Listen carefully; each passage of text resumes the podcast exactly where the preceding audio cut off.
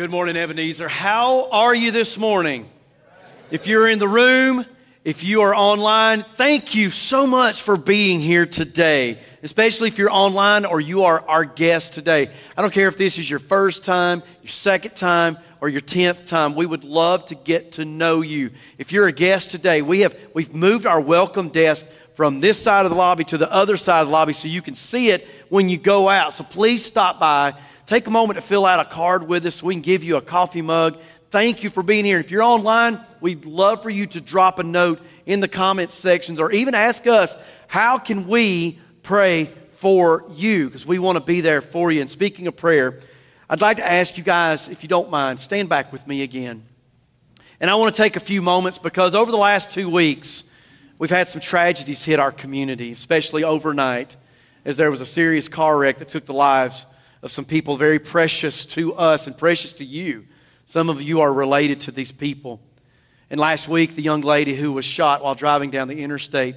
And I think it's very fitting right now that we lift those families up in prayer. So if you're online, you're in the room, would you bow right now and let's pray that God will touch them. Father, in the name of Jesus, there's no other name by which we are saved, and there's no other name by which we can come to you. We come praying in the name of Jesus because it's through Jesus all of our wounds are healed. So, God, I ask that you would touch those families affected today by this loss. I pray, God, that the Spirit of God would give them the peace that surpasses understanding because I can't even imagine the numbness and the questioning that may be taking place. None of it makes sense. Tragedy doesn't make sense, death doesn't make sense. That's why you sent Jesus to be risen from the dead so that he could give us that same gift. So, God, I pray that you are not just glorified in this, but God, that people would turn to you for comfort and for hope. And so, as we pray today, God, we ask for healing, we ask for peace, and we ask for support. In the name of Jesus Christ, we say, Amen. So, as you're sitting down, I want to invite you to take a Bible and turn to the sixth chapter of Deuteronomy. Deuteronomy is the fifth book of the Old Testament, the last book of what we call the Torah, the, the Pentateuch, or the Law. And the book of Deuteronomy was written by Moses following what was called a vassal treaty kind of structure. In the Middle East at that time, if another country or group of people came in and took over another group of people, they would enter into what was called a vassal treaty. And basically, there was, a, there was a kind of a structure to it, but they would recount the history of what happened between those two people. They would then give some instructions for the group that was being taken over. And at the end, there would be a ceremony or a splitting of people where if they followed the instructions, this would happen.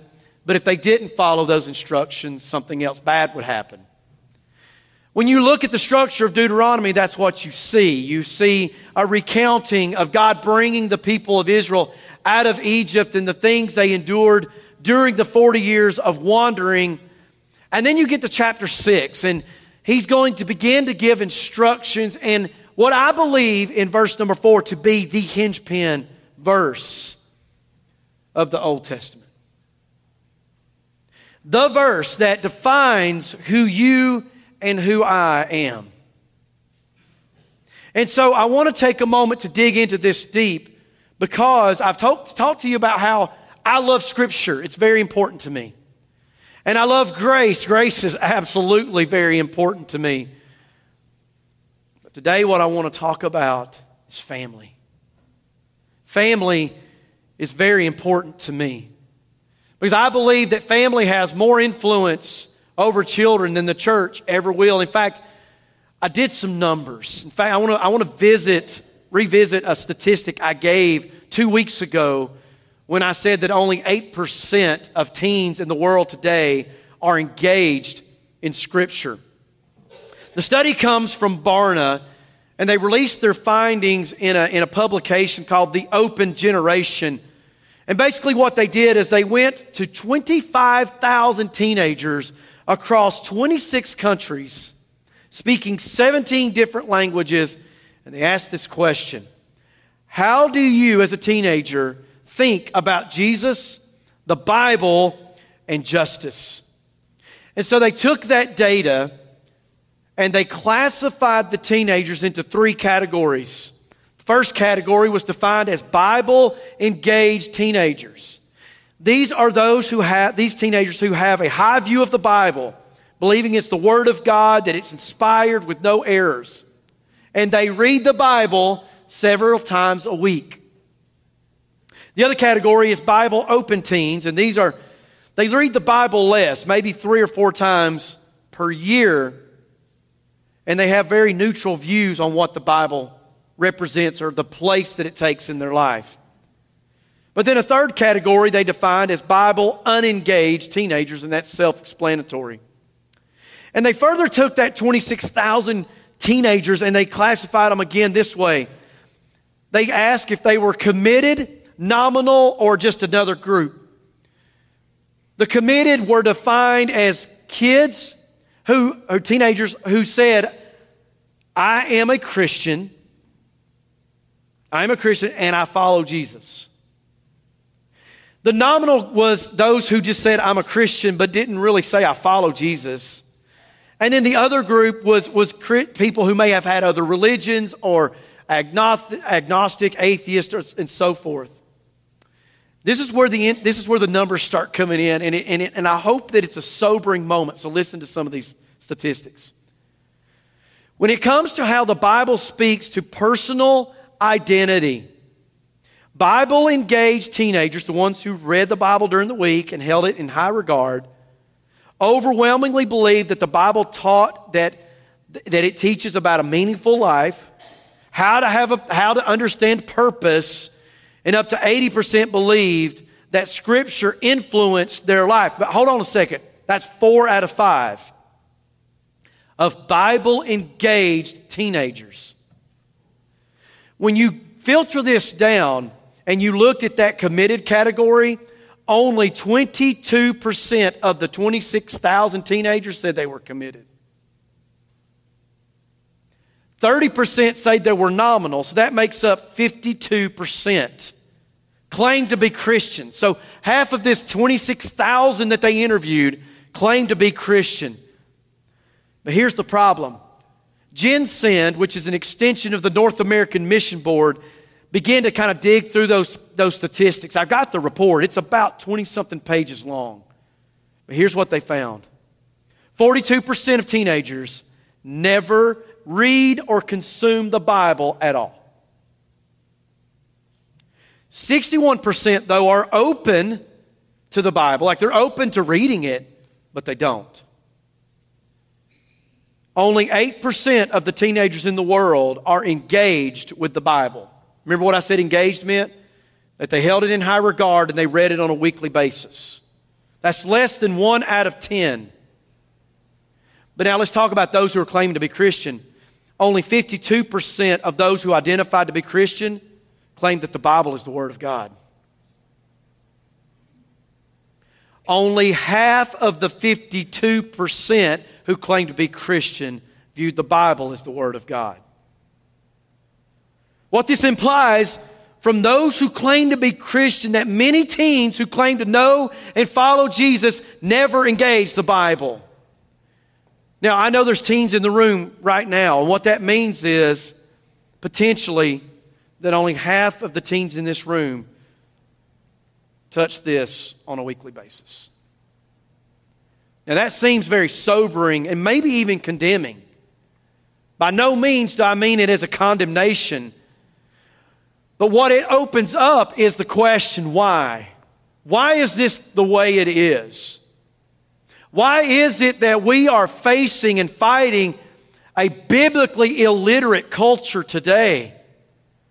And I'm not talking about just knowing what the Bible says, but, but holding it in enough high regard, as we talked about two weeks ago, that this matters for the instruction and the leading of my life. One conclusion to the study said this Bible unengaged teens aren't engaging the other disciplines either. Now, catch this. They lack models and mentors of the faith. They participate less in church and they do not pray. GenSend said this that it revealed that teenagers today are open to learning more about their faith, but it, they often lack mentorship and training. The church needs older generations discipling younger generations. We have a problem. I talk a lot about how we have problems to solve and tensions to manage. Ladies and gentlemen, this is not a tension to manage. This is a problem to solve. Why? Because I love the family. I love the family. I am a champion for the family. I don't care what the family looks like in the way that it lines up scripturally, of course. Whether it's a foster home, whether it's a single parent home, we're all working through our stuff, but I still love the family. If you're grandparents in this room and you're raising your kids, you need the help of the church.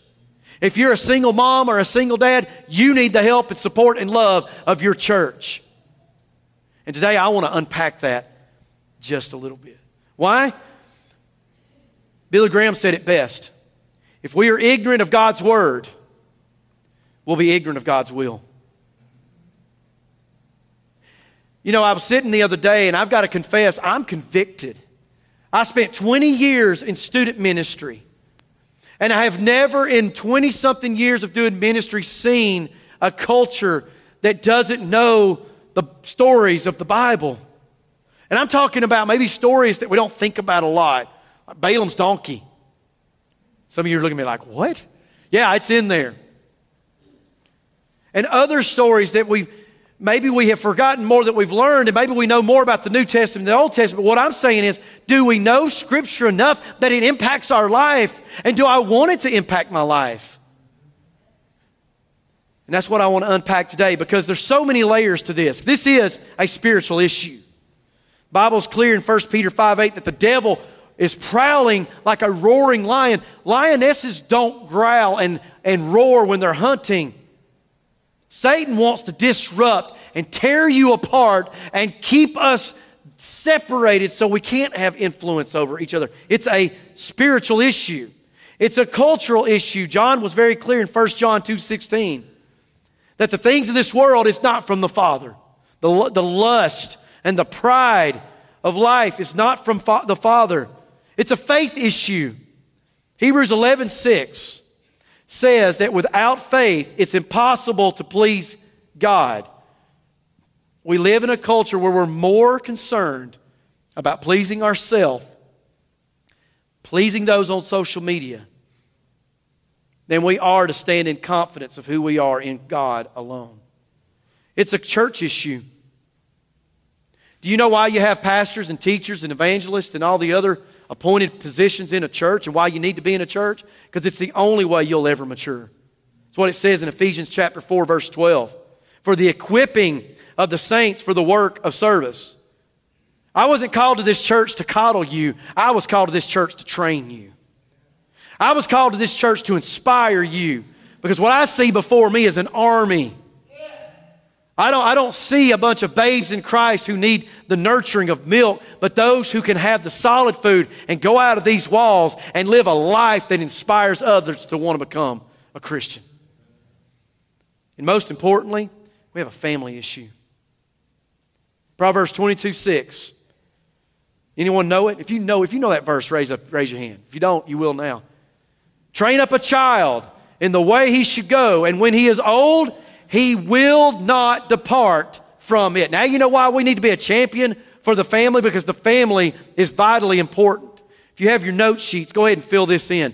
We, we, when I say we, I mean the church and the family. We have the responsibility to teach the next generation. We do. Now, those roles are different.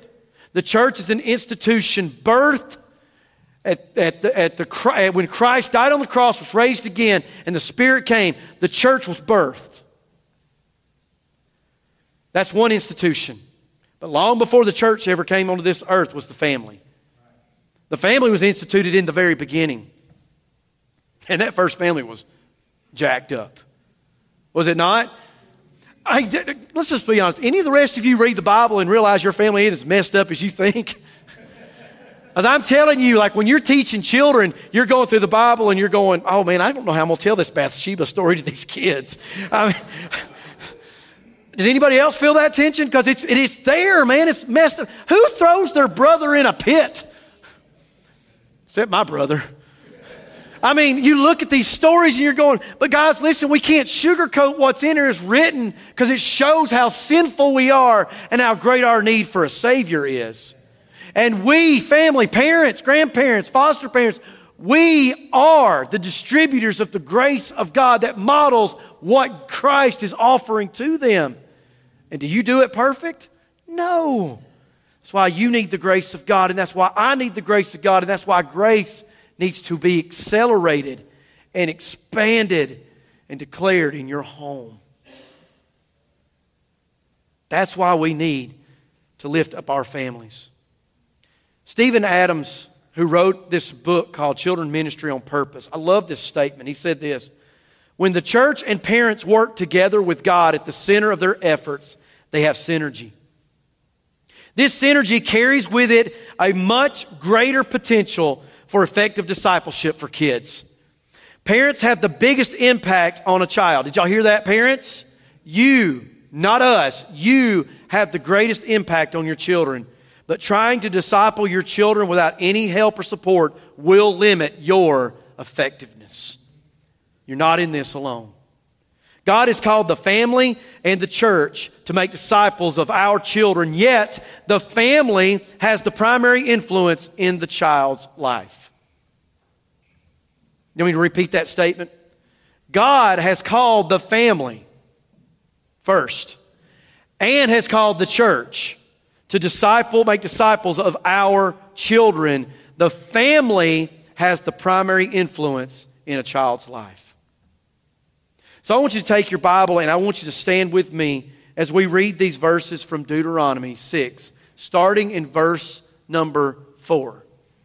Because I believe as we begin to unpack this, we're going to see three things. We're going to see what it is we should focus, how it is we're supposed to treat this, and where and when it's supposed to be treated. Hear, O Israel, the Lord our God, the Lord is one. You shall love the Lord your God with all your heart, and with all of your soul, and with all your might. These words which I am commanding you today shall be on your heart, not your t shirt. You shall teach them diligently to your sons. If you mark your Bible, circle the word diligently. And you shall talk of them when you sit in your house, when you walk by the way, when you lie down, and when you rise up. You shall bind them as a sign on your hand and as frontals on your forehead. You shall write them on your doorposts of your house and on your gates. Let's pray. Lord, let this word convict us today that we may stand as champions and inspirations for our families as they do the work together with the church to disciple their children. In Jesus' name, amen. So let me dig into the text for the next few minutes because I got some more numbers to give you. I love numbers. I told you as a math teacher, but numbers tell a story. First one is this the first blank there is the family must declare and love God. The family must declare and love God. Well, what do I mean by that? Well, let's look again at verse number four. Hear, O Israel, the Lord our God, the Lord is one.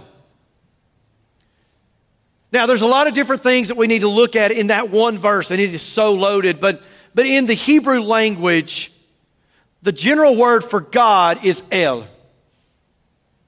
Now, now I've got kids in the room and some adults that might be good at grammar too. But when we pluralize a noun in English, what do we normally do? You add an S or an ES. Hebrew's a little different. But when you pluralize the word El, it is Elohim. You got to make sure you get that guttural in there. Him. Elohim. As early as Genesis chapter 1, we are introduced to this God who is described as Elohim. And in Genesis 1 26 and 27, when he said, And God, Elohim, said, Let us make man in our image according to our likeness, male and female, he created them.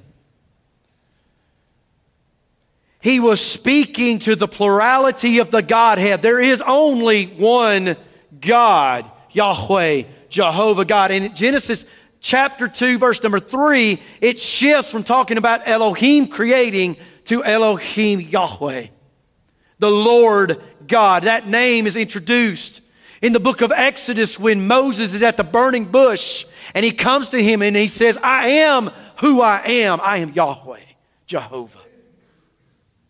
And it's this God who is the design by which we get our identity. We are created in the image of God, but that, that image has been marred. It's been, it's been hurt. It's been, it's been, it's been scarred by, by sin. And the only way that you and I can have that image restored is by faith and trust in Jesus Christ, who then, the third person of that Trinity, comes and lives inside of you and me. And he wanted them to know that he is one. He is unified, but he's also, but he's also should be the one thing, the number one thing that our affections point to, that my loyalties point to. A.W. Tozer said this that what comes into our minds when we think about God is the most important thing about us. And so if we think little of God, we really can't think much of ourselves. Because when my view of God is distorted, guys, do you see why culture is being attacked right now with gender identity? No offense. But Satan is after ma- making us question who we are, so we continually question who he is. And the ruler of the universe is not open for debate. He's not open to me coming to him and saying, Well, God, this is just how I am. And I just need you to love me regardless. No, He wants a better path for all of our sin. And when we line up with that and we give Him our allegiance as the one, then I find that path God has laid out for me.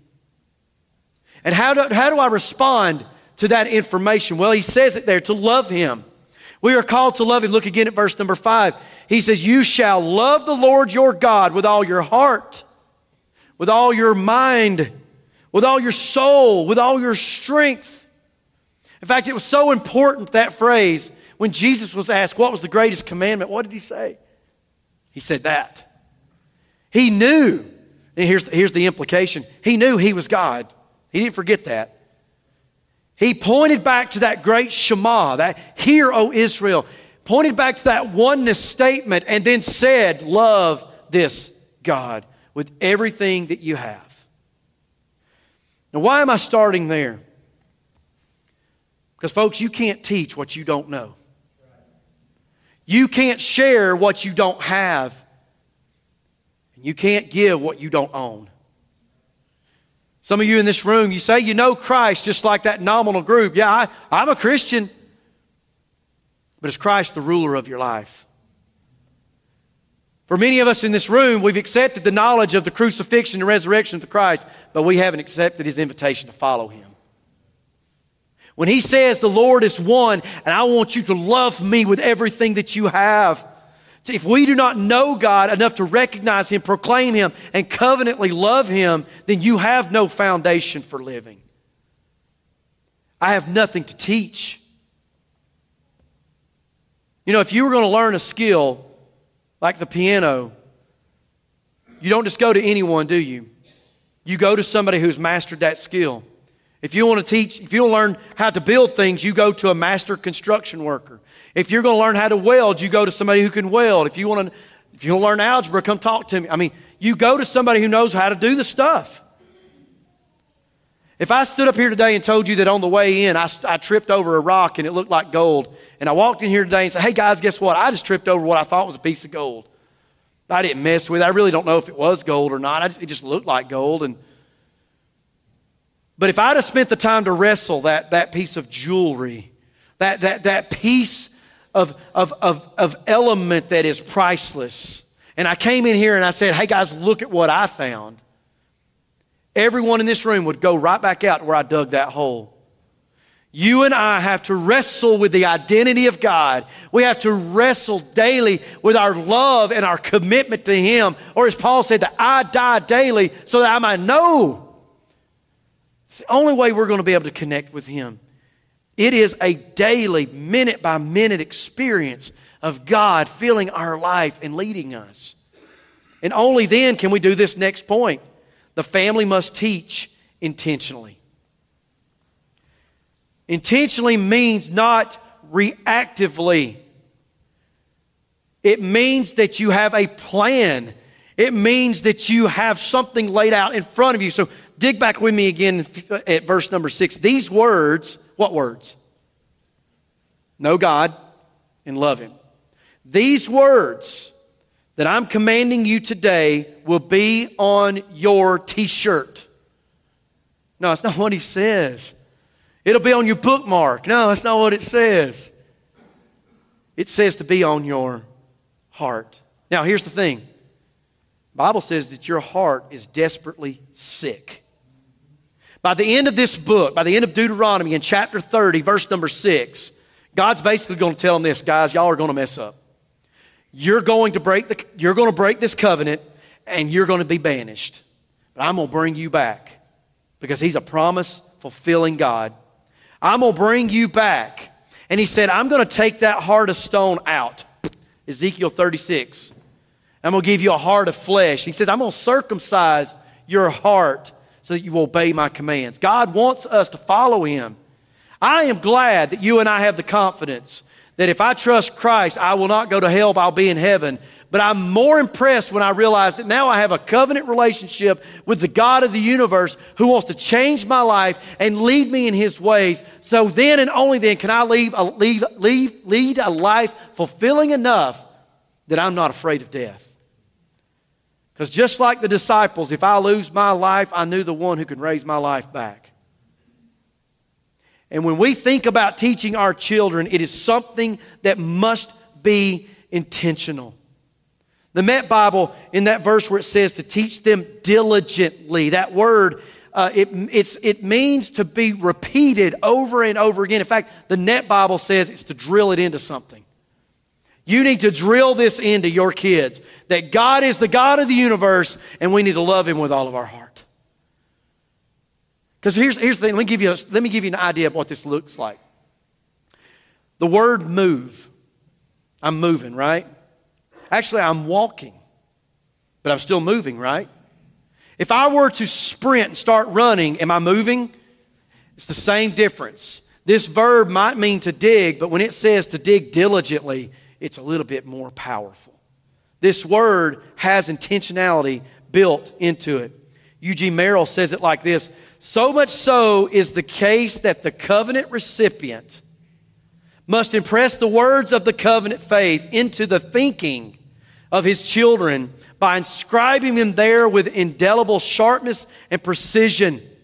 He says this image is like that of an engraver of a monument who takes a hammer and a chisel in his hand and with painstaking care he etches a text into the face of a solid slab of granite.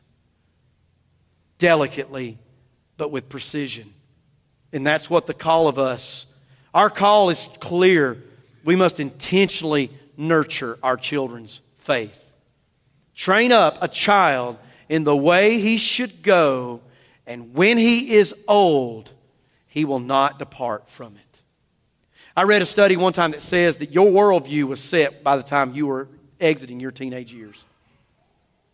That's why children and teens are more susceptible to accept the gospel than older generations. What I'm asking you to do today is to analyze your journey. We can't go back and do what we did, can't relive life. But from this point on, if you are in the church, and everybody in the church is in a family in one way or another, how can we leverage our influence to have the greatest impact on our next generation? Because that third point reads this The family must model faith everywhere. The family must model faith everywhere. What do I say model? I can tell you all day long what you need to know, but if I'm not living it out, it's meaningless. If I go to my children and I say, don't smoke, but I'm smoking, by the time they get to that age of life where they think abstractly, they're going to put two and two together and they're going to be like, well, if you smoke, I'm going to smoke too. Or if I tell my child, you need to be in the Bible every day, but they don't see me in the Bible every day, I'm not modeling the discipline. We've been called to model. He said, listen to it again. He said, talk about them when you sit in your house, when you walk by the way, when you lie down, when you rise up. That, that encompasses two things geography and time. Geography and time. In other words, when I look at this and I look at the span of rising up and lying down, that's my day. When I look at when I rise up and when I walk by the way, that describes my whole day wherever I go. Wherever I am, whatever time of the day it is, I have the opportunity to declare the covenant of God to my children. He talked about phylacteries and different things like that. I mean, you know how uncomfortable it would be to wear a box on your head? I mean, if you want to have some fun, go for it. Go tie a box on your head. But it would, I mean, you can imagine going through your day and that thing slipping down to right here you know, and you're sitting there and it's sitting on your nose. Or probably, I didn't bring this belt to talk about discipline, but it would be kind of like the strap that they would put on their hand. And I mean, I've even tried, I've tried tucking this in this morning where it would stay on my arm. But all day long, this thing's getting in my way. Why? Because the covenant information of God ought to get in my way. It ought to be a consistent reminder throughout. Why have I got this thing? Have you ever put a rubber band on your arm and snapped it? I've done that a few times when I, I did it years ago to kind of help my stinking thinking. And every time I had a bad thought, I'd grab that rubber band and I'd pop it. It hurts. And it would sometimes I'd look at my arm and it would be kind of cutting off my arm a little bit and be a little red because it would start itching. It reminded me every moment of the day use words wisely. And it's the same thing, guys. We have to let this permeate every avenue of our life if it's going to impact us or if it's going to impact our kids. So go back about two and a half years ago, April of 2020, and every one of us were told, stay home. I was six years into my doctoral pro- uh, work, and I had to come up with a project. And I was striking out. I was emailing my professor and said, hey, what if I do this? And they're like, I don't know, that's maybe too broad. So the world shuts down, and I'm sitting at home and I'm going, I'm getting calls and texts from parents going, We don't have church. What do I do?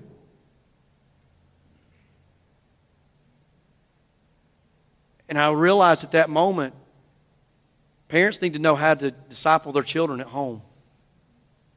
And so I came up with six values, or I call them best practices in my, in my, in my work, but I want to share those six with you.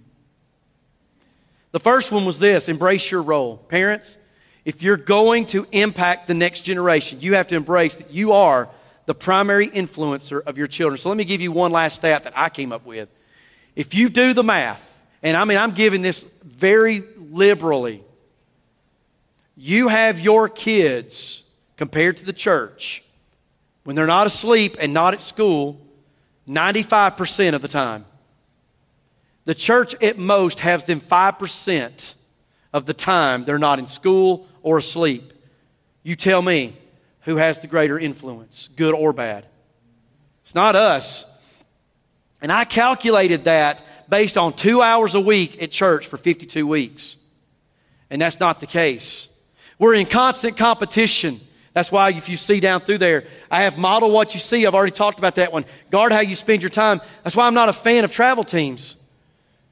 Because for those families that say, all right, we're going to fill out our schedule with our team sports and then whatever's left over, we'll take them to church. Guys, that's communicating something negative. It's telling you that the church is a service for your family, not a family to be serviced with. Not a family to serve with. This building, when it's empty, is just timber and sheetrock. We are the church. And we need to prioritize that time. We need to celebrate when something cool happens in their life, like getting saved, getting baptized, moving from 12th grade to, to being a freshman in college. We need to leverage key relationships Parents, you're not the only ones feeding into your life, but be intentional about it.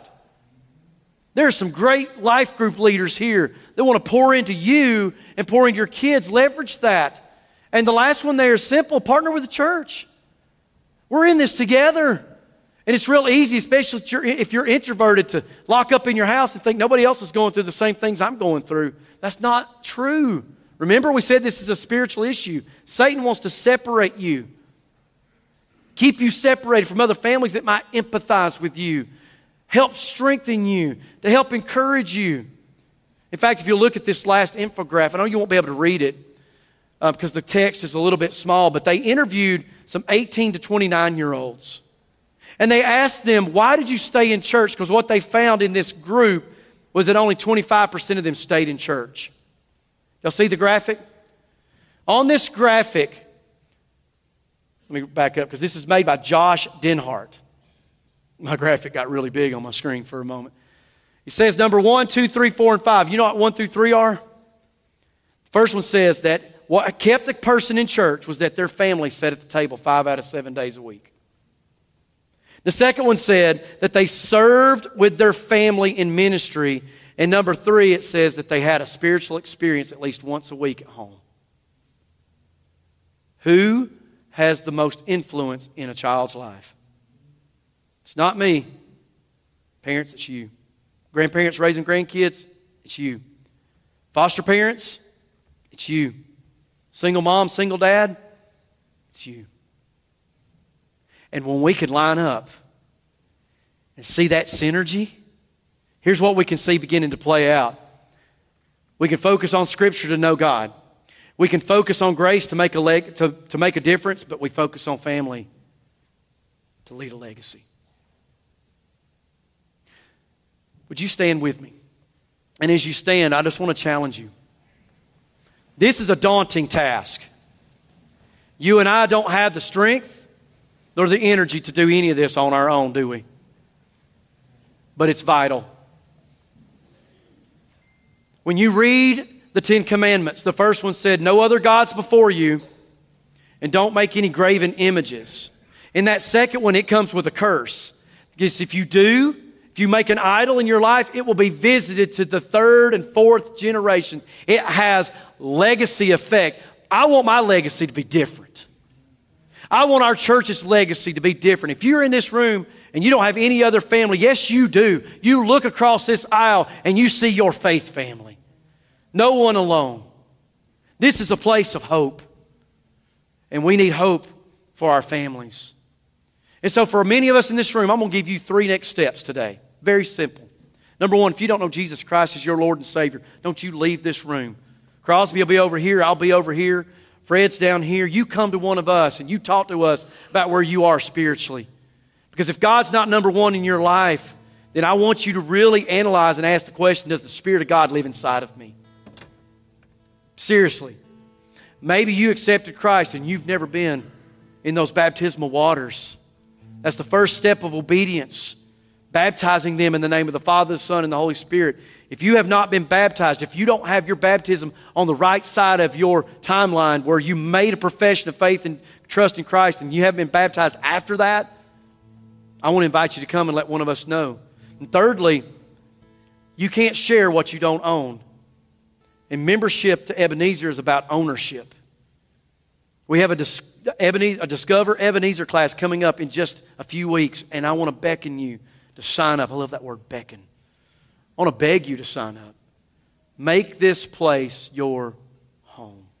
And so, Father, as we wrestle with this message today, I pray that you would stir our hearts and inspire us to see our place in raising up the next generation and helping them know who you are. In Jesus' name, amen.